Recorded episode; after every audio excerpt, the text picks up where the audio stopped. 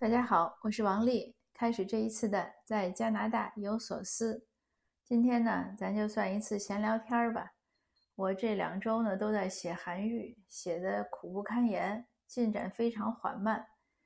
这个唐诗啊，我已经拖了。我是从一六年开始写，一六年呢本来还挺有规矩的，一星期能写一篇，当然也会拖了，也不是每星期都能写，要不然早就写完了。我一共选了五十位诗人。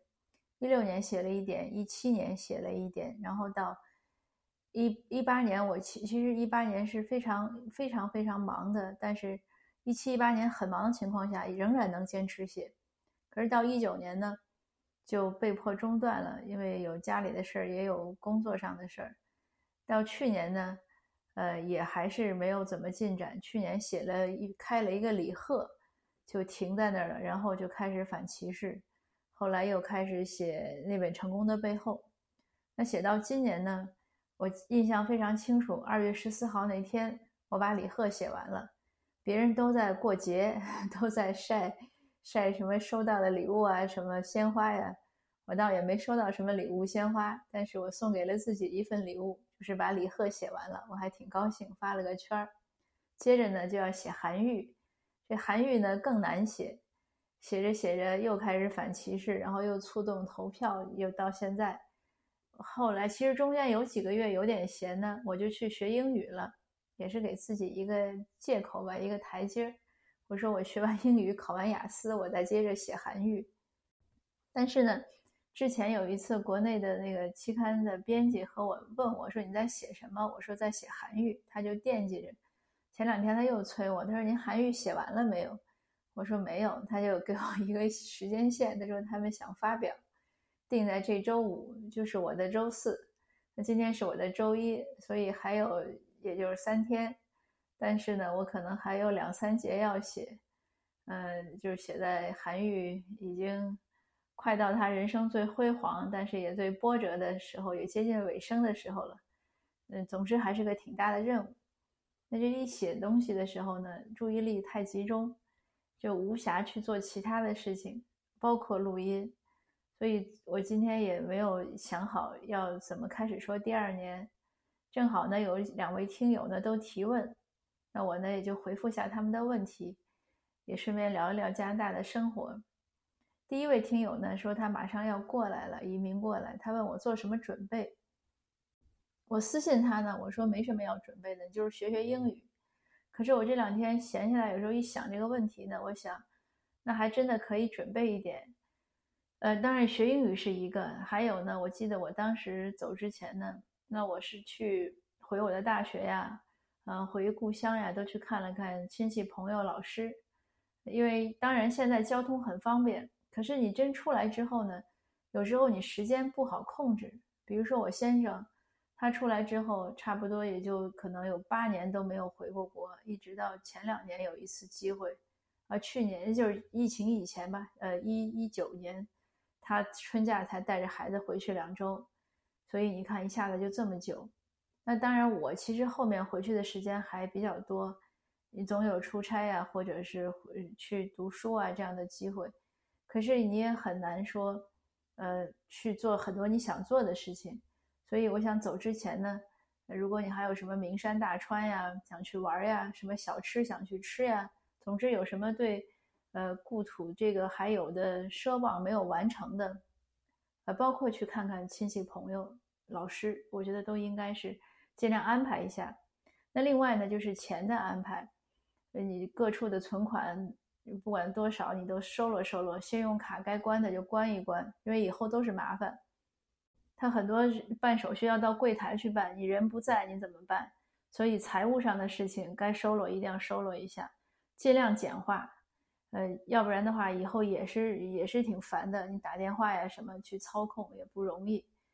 那还有呢，就是要如果你要搬家，你要收拾一下东西，呃，什么东西该送人的、该扔的、该捐的、该干嘛的要带过来，因为。新移民呢，有一次的机会，就是你搬多少东西过来都可以，只要是你旧的东西都可不可以不用上税，但是你新的东西一定要上税。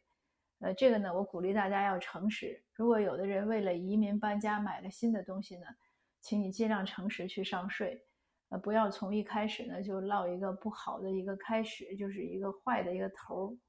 当然，我也说过，在前面我的节目中，我记得谈过这个，有的人呢搬了很多东西过来，而且全新的，他偷税呢还很得意，那这样呢，我觉得真的是不好。就是加拿大社会呢，它是个诚信的社会，我们每一个新加入的人呢，也应该尽量来保持这份诚信，而不是过来要去占便宜。嗯，那样就一开始呢就起个坏头呢，我觉得对未来的生活呢也不好，因为一旦你的价值观和这边格格不入，你在这边呢会越来越难走，会寸步难行。而且因为有些人的就是不好的举动呢，也会给嗯华裔呢带来不好的影响，也给自己添麻烦。而且最关键的小孩在这边长大呢，他的价值观会和这边一样。如果家长的价值观跟不上呢，那家庭关系也会扭曲。所以不要因小失大，那这个就是对呃搬家的做的准备。另外有一位听友呢问我说，呃这边的人对英文字体怎么看？就是英文字要不要写的很好看？呃这边首先呢我自己来说，不管中文英文字，我已经十多年没有写好好写过字了，除了有时候记记笔记，大多数都是打字。而且我现在很多年前其实我就发现我有。这个打字依赖症，如果我要构思一一点东西，哪怕一句广告语，我一定要坐在电脑前去写。我如果拿拿笔和纸，好像写不出来，这个也是个问题。那说到英文字呢，我小的时候因为中文字写的不好看，我就发心练英文字，所以从初中开始练了一手我认为还不错的古体的花体的英文字，呃，看起来跟那个字帖上的那个花体字差不多。我在国内那么多年呢，也没问题。高考啊，还是各种四六级考试，我都是用我的花体答出来的卷子，我也引以为傲。呃，但是来了这边，我讲过我在 college 里上了一年，上了一个学期英语。刚开始上黑板写呢，我就写了花体，老师没说什么。然后有一位同学悄悄告诉我，因为他已经在 college 里上了一段学，他是韩国人，那个小姑娘她挺好。他说你不能那样写。那样写的别人认不出来。你看大家都是怎么写的？我一看大家都是一个字母一个字母写的，就不好看，但是很清楚啊，那我就知道了。所以呢，从那之后呢，我也开始老老实实的，只要是呃在公开场合写英文板书啊什么，都会要写的老实一点，就不会再写花体了。所以我的花体呢就白练了。那所以这位听友问说对英文字体的看法，那这个就是一个真实的反馈。呃，我也我也见过孩子学校的有那个才艺展览，有的小孩那个英文花体写的非常美，而且还有各种艺术化。但是我想那是一种艺术，呃，真正生活中呢，人们写的呢好像还是比较简单的，他也不受那个字体。好像我也从来没有任何听一个人评论另外一个人是评论他的英文字体，那和中文可能我们还是有差异。这个写字这个事情啊，也真的是没办法。因为现在太多的场合都是计算机，那确实写字都会差。当然，像学生，像我小孩考试的时候，包括现在我知道，像雅思考试写作文，他也是要你拿手写。啊，我上成人高中的时候也是要拿手写写作文，就是你要交考试啊、交作业都要拿手写，也是一样的。所以呢，会有一些机会去练，但是总体来说呢，用的机会很少。包括前两天我要和人签份合同，哎，我说你就那个，因为他打出来纸本的了，我说你就那个，我们就在这上面签了吧。他说那不行，他说我们还要存电子版，还是我发你电子版，你在上面一签，我直接存档。他说你在这现在在这这个纸的上面签，我还得扫描呢。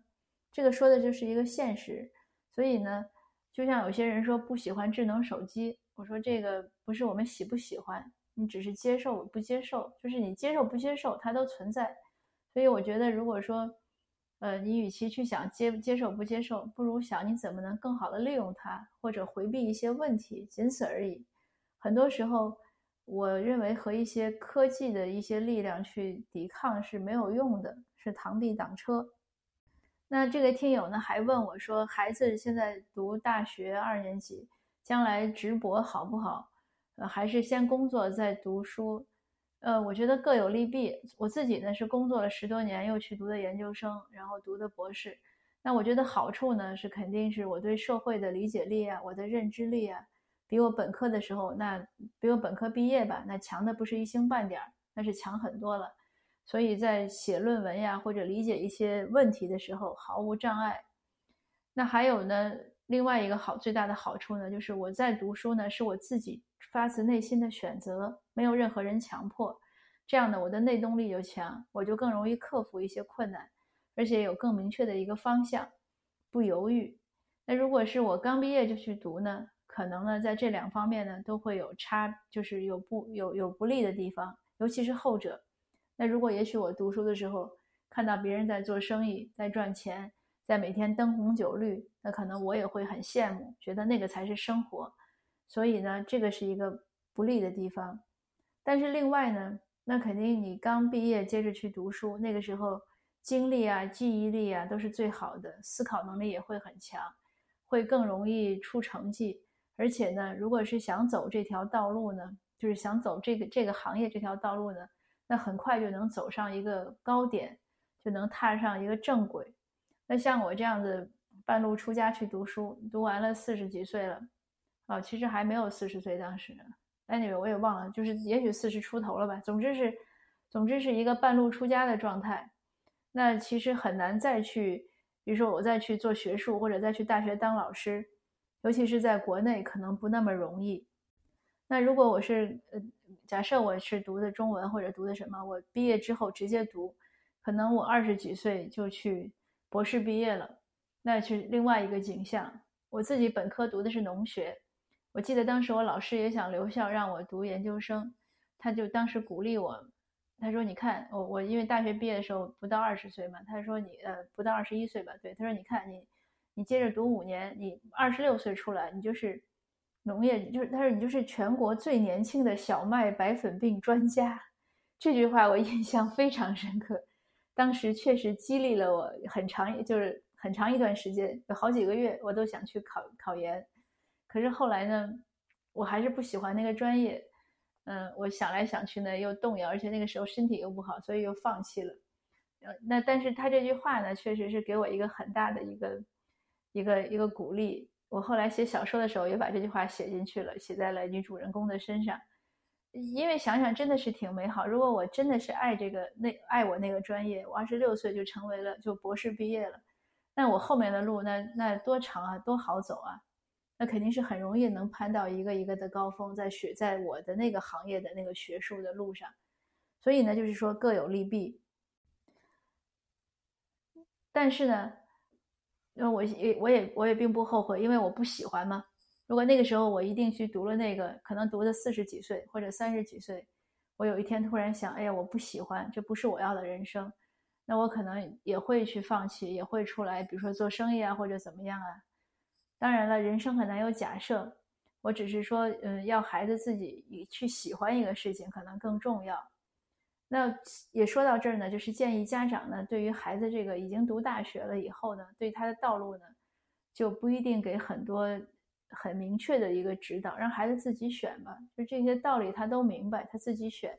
人生总是要有选择的，你选了 A 就一定会放弃 B，就是鱼和熊掌不可能得兼，这个没有办法。人就一定是在选择中成长的。如果他总是不选，总是家长替他选。或者总是又想这个又想那个，那这个人生也过不好，也很拧巴。那今天的分享呢，就到这儿，谢谢您的收听，谢谢您听我聊天。希望在录音的时候呢，我能写完韩语，然后我们就能开始讲我的移民生活第二年。当然，如果您有什么问题，希望我能聊到，想听想听我做分享，也还请继续留言或者私信我。嗯，那我们可以接着说。好的，谢谢，下次见。